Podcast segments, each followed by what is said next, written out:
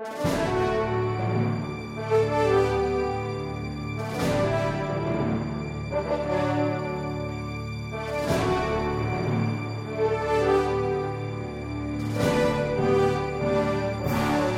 everybody. Welcome to Trek Trek. I'm your host, Justin Chang, and with me is Randy Nelson. Hey, Justin, how's it going? Hey, everybody. Uh, it's going pretty well.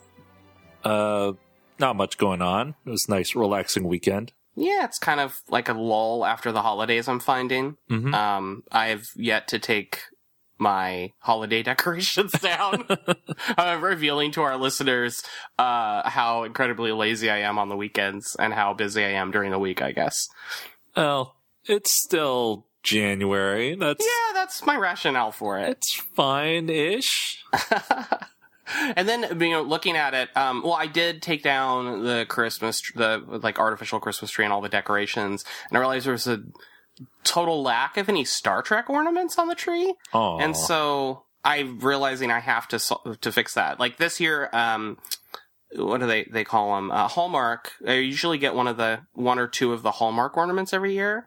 And this year they had um the kind of super starship from uh, Into Darkness was their uh, their uh, special Star Trek ornament this year. oh, And I was the kinda- Vengeance. the Vengeance, yeah. So I was kind of kicking myself for not going that, but I, I kind of want to start out with a, a ri- original series Enterprise. Yeah.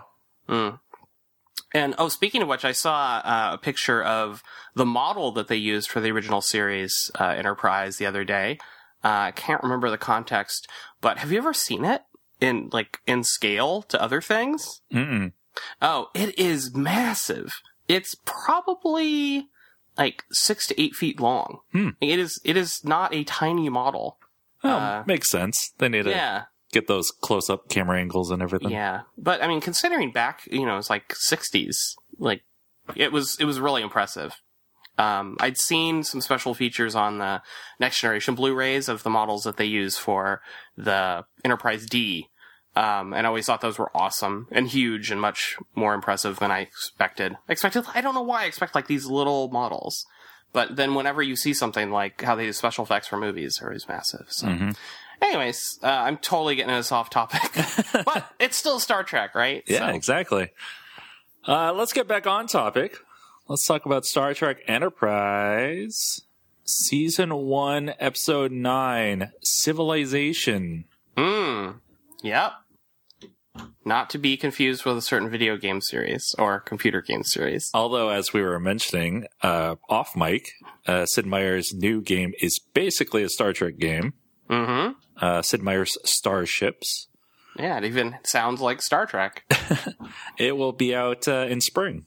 yeah, so he yeah, he's got this thing where they announce his games now just like a few months before they come out.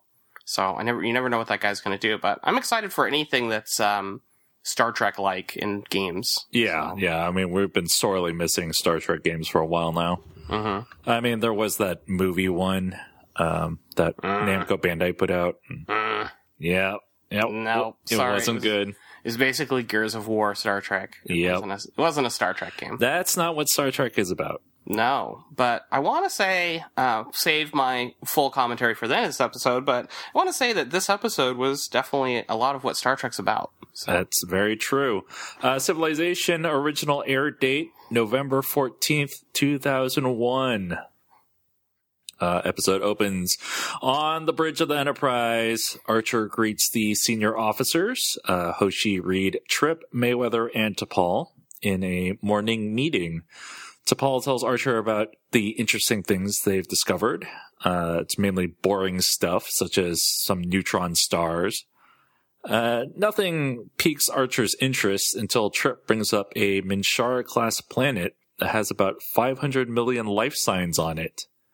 A whole civilization, you could say. mm, Uh, opening credits. After that, the Enterprise orbits this planet. Uh, they want to hail the planet, but there are dozens of cities on each continent. Uh, which, you know, they finally address this. When they hail a planet, who are they talking to? yeah, where do they direct their hail? Yeah. They send it out in general. Hello, we're, you know, from outer space. So yeah, they don't know where to direct their message. Uh, plus, they don't know what kind of technology the people on the planet Mhm. have. Uh, T'Pol hasn't sensed any sort of EM transmissions, meaning this is a pre-industrial society, most likely. Mhm. Definitely a pre first contact situation. Yeah. Uh, Archer has Hoshi zoom in on a ship. It's an old Clipper ship. Uh, Trip wants to go down and explore, but T'Pol advises otherwise. It's standard protocol to wait for a society to develop warp drive before initiating first contact, she says. hmm So Uh, this is clearly before the establishment of the Prime Directive, which was interesting, I thought. Uh, Trip argues that those are Vulcan protocols, but Hmm. T'Pol says that Starfleet would be smart to follow them. Uh, after all, their presence could affect the society on the planet. Uh, T'Pol wants to use sensors to gather data from orbit. Uh, but Archer has Hoshi zoom in on the people of the planet to see what they look like, and they look kind of human, fortunately. Uh, Archer argues that Starfleet could have sent a probe out to explore, but they sent the Enterprise so that the crew could explore with their own senses. Mhm. Their own sensors, I guess. Uh, later, Hoshi's on the bridge listening to the people on the planet. There are dozens of languages, and she says she could spend the next 10 years studying the planet. She's picked out one key word, Akaali, which is the name of their species. hmm In Archer's ready room, T'Pol has found a place for them to explore, a remote and sparsely populated city, which will reduce the contamination if they are discovered. Uh, this must be why aliens are always landing in cornfields, Archer says. I thought that was pretty funny. In fact, this whole discussion that they're having kind of made me think of the um the you know UFO phenomenon on Mhm. Earth, uh, with the the, whole, the idea of you know well what if this is what aliens are really doing above Earth now? I mean we're definitely not a warp civilization, so maybe they're just monitoring us and hanging out among us every once in a while. And, uh, yeah, uh, I don't know why I never made that connection earlier, but within Broken Bow, the, it was Mhm. started in a cornfield. Yep.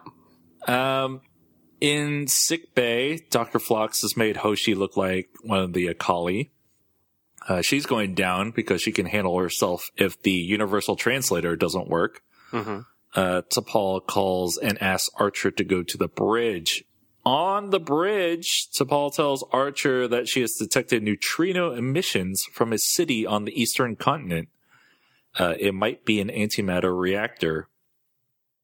Uh, Hoshi offers that some of the people might be more advanced than others, but Archer suspects that they may not be the first visitors to this planet. T'Pol does not read any non-indigenous biosigns, but she can't be sure at this range. So Archer decides to go down to the planet with Hoshi, and he brings Trip and T'Pol with him. Uh, T'Pol has long hair on this mission, which is perfect because then she can hide her Vulcan ears. And also the actress doesn't have to wear her T'Pol wig. Yeah, it was a win-win. uh, there was a funny little moment where um, I want to say it was Tucker, but maybe not. Maybe it was not Trip. Someone uh, has to kind of pull her hair over her ears for her, like she's tried to put it behind her ears. He's like, "No, you have to cover your ears." Uh, Trip was pointing it out to her, and then she put the hair over her ear. Oh, okay, yeah. Yeah, they was- I just feel like they've got this connection now after the events of the previous episode. Yeah, it's uh, it reminded me of when uh, in Star Trek Four when Spock had to wear the Mhm. headband to cover his ears. That's right. He looked like a weird hippie in that movie. Uh, the shuttle pod lands on the planet, and the away team walks through a city. Hoshi and T'Pol are off on their own, and they go into a side street so that T'Pol can check her scanner. Hoshi notices that a couple people are watching them. Uh, these people are clearly sick somehow. They have lesions on their face. Um, meanwhile, Archer and Trip are following their scanners to where the neutrino emissions are coming from. They are led to a curio shop. Uh, it's locked, and Archer wants to wait till morning when the shop is open, but Trip wants to use a lockpick to break in. Uh, during this, they're being watched by a shadowy figure. I noted that it's odd that it takes so long to break a pre-industrial lock with a futuristic lockpick. Because uh, Trip kind of takes a while to get the lock open. Uh, Archer calls to T'Pol and tells her to meet them. Uh, Archer and Trip then go to the back room of this curio shop, and the shadowy figure follows them. Uh, we get a glimpse of this person, and it's a woman, uh, but we don't know anything more about her at this point. Uh, Archer and Trip try to enter a doorway in the back room, but they're stopped by a force field.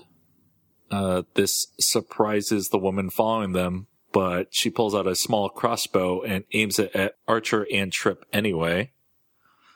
Uh, she wants to know who they are and what they did to the door.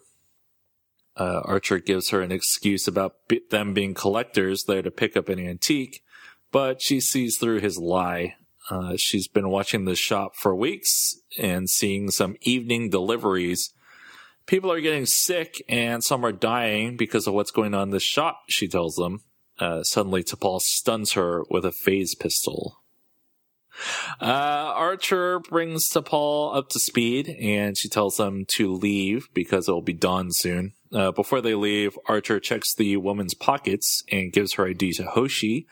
Hoshi says that the woman's name is Riaan and she's an apothecary. Uh, Archer stays behind as the other three go to the shuttle. So we actually learn uh, a character's name more than two thirds of the way through the episode this time. Yeah. Which was nice. Yeah. So far, the structure of this has been, you know, pretty spot on. Mm-hmm. Uh, in the morning, Riaan awakens in a bed. Uh, she sees Archer over by the window. Uh, she asks Archer what happened, and once again, she doesn't believe his flimsy excuse. Uh, He's not a very good liar. He's gonna have to work on it if they're gonna have more first contact situations. Yeah. Uh, she asks if he's working for Garos. Uh, Garos is the owner of the curio shop. Archer tells her that he's an investigator from another city sent to look into the shop.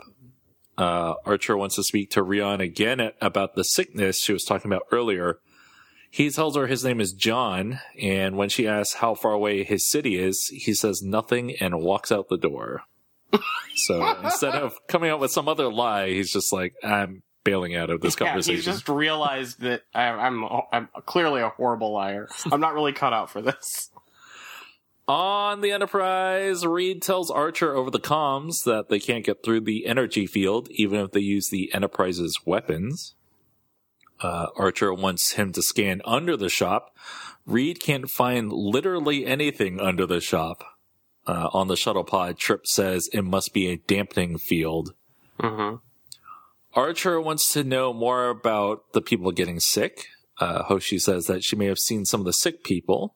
Uh, again, calling back to the people she saw earlier with the lesions on their face. Um, Trip wants to bring one of the sick people onto the ship so that Phlox can examine them, but T'Pol argues against it because humans were afraid of alien abductions for centuries. So how would these people feel? Mm-hmm. Uh, so again, they bring up the UFO phenomenon, Mhm. and they almost make it seem like it was real that alien races were abducting people, and that it was kind of a problem for humans. Uh, well, or at least they had the paranoia of being abducted. Mm, okay, okay. They're like, we don't want to perpetuate this. We don't want to give uh, these new the Akaali this this fear of being abducted by aliens by abducting them as aliens. Uh, instead, she says they should speak with the shopkeeper first. Uh, in the curio shop, Archer and Trip meet Garos, played by Wade Williams, who played Bellick on Prison Break. Yeah, he's like he's. I like it whenever this guy shows up on stuff. And when he showed up here, I was, you know, I was kind of squinting at the screen, thinking, "Oh, wow, it's it's young, it's him. He, he's young." I kind of wonder if he's going to show up on The Flash. I don't know if you've been watching The Flash, but no, um, I haven't. Uh, I've seen the first couple episodes. Yeah, Wentworth Miller and uh, who's the other guy? The guy who played his brother Lincoln Burrows in uh, Prison Break. Anyway, they're both on the Flash right now. Oh, they are. Yeah. Oh, wow. Link the Sink and his brother, Uh huh. the guy with the tattoo all over his body. Yep. It's great. That'd be great if he showed up. They could have a little mini reunion. Oh, actually, yeah, and uh, Clock King is played by uh, T-Bag. Yeah. Oh wow. This is coming together. Uh, anyway, so uh, Trip poses as a collector, giving Archer time to scan the shop. Archer discovers that Garos is an alien, and Garos discovers that they are aliens too. You, hey, you're an alien? I'm an alien. We're all aliens. Archer tells Garos that they're explorers from Earth, and Garos reveals that he's also an explorer from the Malurian system. Uh, two years ago, he led a survey mission to study the Kali, but after a few months, he decided that he wanted to stay. Uh, the reason he has an antimatter reactor is because he has a fabrication device that allows him to make food and clothing. Archer tells Garos about the illness going around, but Garos says that the virus is indigenous and that Riaan is just blaming him because he's the newcomer. Archer wants to look at Garos's reactor, but another customer enters and Garos ushers Archer and Trip out the door. Uh, as Archer and Trip are leaving, Archer notes that his reactor has too much power for a fabrication device. In Riaan's lab, uh, Archer introduces Riaan to T'Pol. Uh, Riaan continues to want to know more about where Archer is from, and he continues to evade her questions.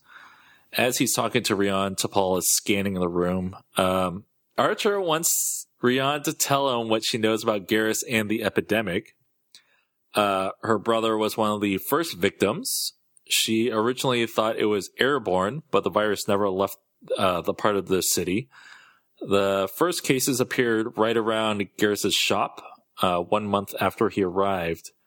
Every few nights, people carry crates from the shop to other parts of the city, and in the morning, the crates are gone. T'Pol pulls Archer aside. She's finished her scans and is going to return the shuttle pod. Archer wants to remain behind to learn more about Garos, but T'Pol is concerned about cultural contamination if Archer stays too long. He's determined to find out what's causing the sickness, however. So he doesn't care about first contact stuff. Clearly not. No. It's very clear at this point. Uh, in sick bay, uh, Phlox is examining the pictures T'Pol took in Riaan's lab. The forensic techniques Riaan is using are very impressive, Phlox says. Uh, Phlox examines the water sample T'Pol took and discovers that it's contaminated with a very toxic synthetic compound that's mainly used as an industrial lubricant. Hmm. Back in the city, Archer and Riaan are staking out Garos's shop. As they're talking, uh, Archer's universal translator starts going on the fritz. oh, right, right. He can't understand her, so he goes in for a kiss to distract her while he fixes the universal translator. How convenient. How convenient that she didn't immediately slap him or Yeah, right? push him off. Clearly, she didn't care that he had clearly lied to her a couple times. Yeah. Yeah. Well, It was just the Archer charm. I guess so. charmer. Uh, suddenly, crates are being loaded onto a cart outside Garos's shop. Archer and Riaan follow the cart and the delivery man to a wooded area. After dropping off the crates, the delivery guy speaks into a communicator, which surprises Riaan. Uh, Archer wants her to leave, but she wants to see what's inside the crates. Mm-mm. Just then, a light shines down and a spaceship uses a tractor beam to grab the crates. Have you ever seen anything like that? Riaan asks Archer, and Archer responds that he has. And then they're shot at by some sort of energy weapon. Uh, Archer tells Riaan to stay put while Archer hunts the guy down, or yeah, hunts down the guy shooting at them. Um, they get into a tussle, and uh, Archer bests him. Then he discovers that the delivery guy's face is falling off. Uh, Archer peels it, and a lizard man is revealed underneath. Oh, the reptilians. Yeah, it's Conspiracy time. Uh, the, the lizard guy comes to and tries to attack him, but Archer stuns him with his phase pistol. Uh, and Riaan asks, "Is there anything else you'd like to tell me, John?" Uh oh. A lot of stuff. like- Knowing him, he's just gonna spill the beans on everything now. Yeah, He's well, so he's bad a at it. he's a terrible liar, and uh, Mhm. he might Doesn't as care about first contact. Archer and Riaan enter Garos's shop. Uh, Archer has clearly been telling her the truth about himself. She can't believe that someone so advanced would be interested in her backwards people. Hmm. But uh, Archer uses the uh, device he pulled out the delivery guy to disable the force field. And they enter the back room, which leads to an underground bunker in which the antimatter reactor is housed uh, Archer explores some more and sees a whole mining operation going on. So it's kind of like the listening post situation underneath the Vulcan temple. Oh yeah, it is. Yeah. Yeah. What's up with all these hidden bases?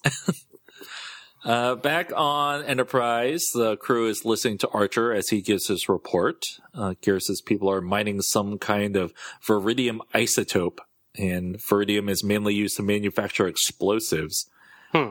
Back in Garos's shop, Archer tells T'Pol that the drill bits are saturated with the toxic lubricant. Uh, the reactor is powering the whole mining operation, but Archer can't use his phase pistol on it without risking blowing up half the city. mm. And it's good that he shows some restraint. yeah. Uh, Trip offers to go down to check it out, but Archer doesn't think they'll have enough time. Uh, he wants to use the transporter to get the reactor out of the uh, city, but he'll have to disable the dampening field first. I know they're very hesitant to use the transporter, but why couldn't they beam Trip down to the surface? Yeah, right? if it was that big of an emergency. I mean, they've used it a couple of times now to transport humans with no ill effect. So I'm thinking it's one of those things where it hasn't been fully tested, but they're kind of testing it on the job, right? Yeah. Well, anyways. Um, at the reactor, Archer and Riaan are trying to figure out how to disable the damping field. Uh, Riaan spots a computer screen with the shop on it and two circles surrounding the shop. And Archer and Riaan get an argument about which button to press, blue or yellow. Uh, since neither of them can read Malurian. Mm, right. They ultimately decide to press the blue one, but that sets off the alarm and locks down the reactor room. On the Enterprise, they detect a Malurian ship that was in geosynchronous orbit on the other side of the planet, which is why they never detected it before. Uh, Garos hails the Enterprise and tells them to leave, and the Malurian ship attacks Enterprise. In the reactor room, uh, Archer is trying to shut down everything. Uh, Garos appears and tries to make a deal with Archer. He and Riaan can leave alive as long as they promise to never return. Archer hands Riaan a phase pistol and tells her to shoot anyone who enters the reactor room. Uh, back on Enterprise, T'Pol orders them to leave orbit. Trip says no. She says she outranks him, and he calls engineering and tells them to prepare to vent the nacelles. She says that she did not say to leave orbit. She said to prepare to leave orbit. And she will not Weird. abandon Archer, dead or alive. Wow. Yeah, I mean, despite Trip and T'Pol having connections earlier, hmm I mean, he still doesn't trust her. Like- yeah. I, I don't know. Like, uh, still, there's a lot of m- mistrust among, between the humans and the Vulcan. Mhm. Um, and I thought that was, I thought that the, I didn't say to leave orbit, I said to prepare to leave orbit. I'm thinking, well, what do they need to do to prepare to leave orbit? When they just like punch in a coordinate on the, you know, uh, at the helm and just go? Yeah, I didn't really get that either. eh. Uh, they just wanted to have that huge argument and then Mhm. sh- establish that T'Pol is loyal to Archer. Mm, right, right. Uh, in the reactor room, all the power is cut out and the doors have opened, and Archer and Riaan flee. Uh, back on Enterprise, Hoshi detects that the damping field is down. Uh, Enterprise has to evade the Malurian ship while staying in transporter range of the reactor. On the planet, Archer and Riaan are trying to play it cool to blend in with the crowd. Uh, cut back to the Enterprise. They're trying to get a lock on the reactor, and Hoshi asks what's to stop the Malurians from taking the reactor back once Enterprise takes it. And T'Pol says that if they want the reactor so bad, they can have it. Whoa. Back on the planet, Archer and Riaan get in a firefight with Garos and some Malurians. Uh, on the Enterprise, Trip gets a lock on the reactor. Reed loads a torpedo. Uh, Trip beams the reactor off the planet into the Enterprise, then right out into space, right in front of the Malurian ship. it was pretty awesome. Uh, T'Pol orders them to fire the torpedo at the reactor, which destroys the Malurian ship's shields.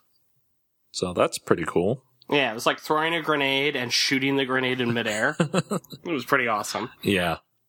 Uh, yeah, T'Pol is kind of a badass in, mm-hmm. in that moment. Yeah. She's got the, the tactical know how to come up with these things. Uh, back on the planet, Archer and Riaan are pinned down, and Riaan tells Archer to fire at the oil in a street lamp. It explodes, knocking down Garos and one of his goons. Uh, T'Pol calls Archer and tells him that the reactor has been destroyed and that they have disabled the Malurian ship. Uh, Archer says for the Malurian ship to pick up uh, Garos and the other Malurians. Uh, Captain Starlog, July 31st, 2151. The Enterprise crew has removed the mining equipment from under Garos's shop, and no one on the planet knows what happened except for Riaan. Well, they they don't really know that for sure, but right. They figure that as far as they know, only one of of the inhabitants of the planet knows what happened. Yeah, conveniently. Mm-hmm. In Riaan's lab, Archer gives Riaan the cure for the sickness. He also says that he's asked the Vulcans to check in on the planet from time to time in case the Malurians return. And uh, Archer and Riaan kiss one last time, and Riaan teases him about his broken translator. Oh, your translator must have broken again. Yeah. And that's Adult the end of the episode. Yeah. Uh, this was an uh, actually pretty cool episode. Yeah, I it, liked it a lot. Like it I, felt very Star Trek. Yeah, that's what I kind of said earlier um, on this episode. That I, I, felt like it it felt like a Star Trek episode. Um, it's the kind of episode you can kind of see happening on TNG or one of the other you know tracks. Um, there was uh, some interesting. Uh, it was an interesting approach to handling the fact that uh, Enterprise hasn't really dealt with a situation like this where they needed to go in and uh, be disguised and not give away the fact that they were highly advanced aliens. Although um, Archer kind of couldn't do that. no, he's he's kind of bad really at that in these situations. I think in the future he either needs to step up his uh, non first contact making ways or just let other people go down to the planet. Mm-hmm. So uh, we'll have to see what happens. I'm guessing this won't be the the last time that we see a situation like this on Enterprise. Um, but no, I, I liked uh, I liked the alien race that they came up with. I liked the this is general plot. It followed a very satisfying kind of arc. Um, you know, they had something going on. I mean, I guess if anything, I'd just say, you know, it's kind of I feel like I've kind of seen this uh, this story before on Star Trek, but maybe that's one of the reasons I liked it is that it was kind of comfy. It was comfortable. Yeah. Uh, and it just seemed well written. It also just felt very Star Trek compared to some of the other episodes of Enterprise so far. Um, and I don't know if that's, you know, sort of the writers and director having worked on the series before on other Star Trek series, uh, bringing some of that kind of look and feel to this one. Um, but no, I, I liked it a lot. I mean, I'm not too sure there's, I don't feel like I have a whole lot to say about it. It was, it was good, but it wasn't remarkable. It was a very straightforward episode. Mm-hmm. Uh, but it, it wasn't, there have been straightforward episodes on Enterprise so far, but maybe what we've kind of talked about before is that they're a little too simple, and at least this one was a little. Um, this one and, and the one before it um, were a little, or, or rather, the um, there there were multiple things going on in the episode. Basically, it wasn't super simple. But man, uh, Bellick, he's always playing the uh, heel, I guess. Yeah, what's what's going on with that guy? but uh, I have a feeling that we might see these guys again. The Malurians. Yeah, it's. I feel like they're not going to just curl up and run away. Right. But no, I liked. Uh, I liked this episode. Um, it was. Uh, it was kind of nice at one point to see, like I said, that little bit of friendliness between Trip and T'Pol. But then they went later on in the episode, like you mentioned, and they sort of backtracked that to where he wasn't going to listen to her. Um, so like you said, that there was still this sort of um, distrust there between the humans and the Vulcan. Mm-hmm. Um, yeah, I I want to say it was you know it was kind of cool to see that's the kind of uh, you know you mentioned uh, Star Trek Four, The Voyage Home, where they had to blend in among you know modern day at the time human society. So there was definitely that part of it. Um, we got to see Archer be a little more Kirk like, you know, kind of just following the faith of his heart. Also a ladies' man.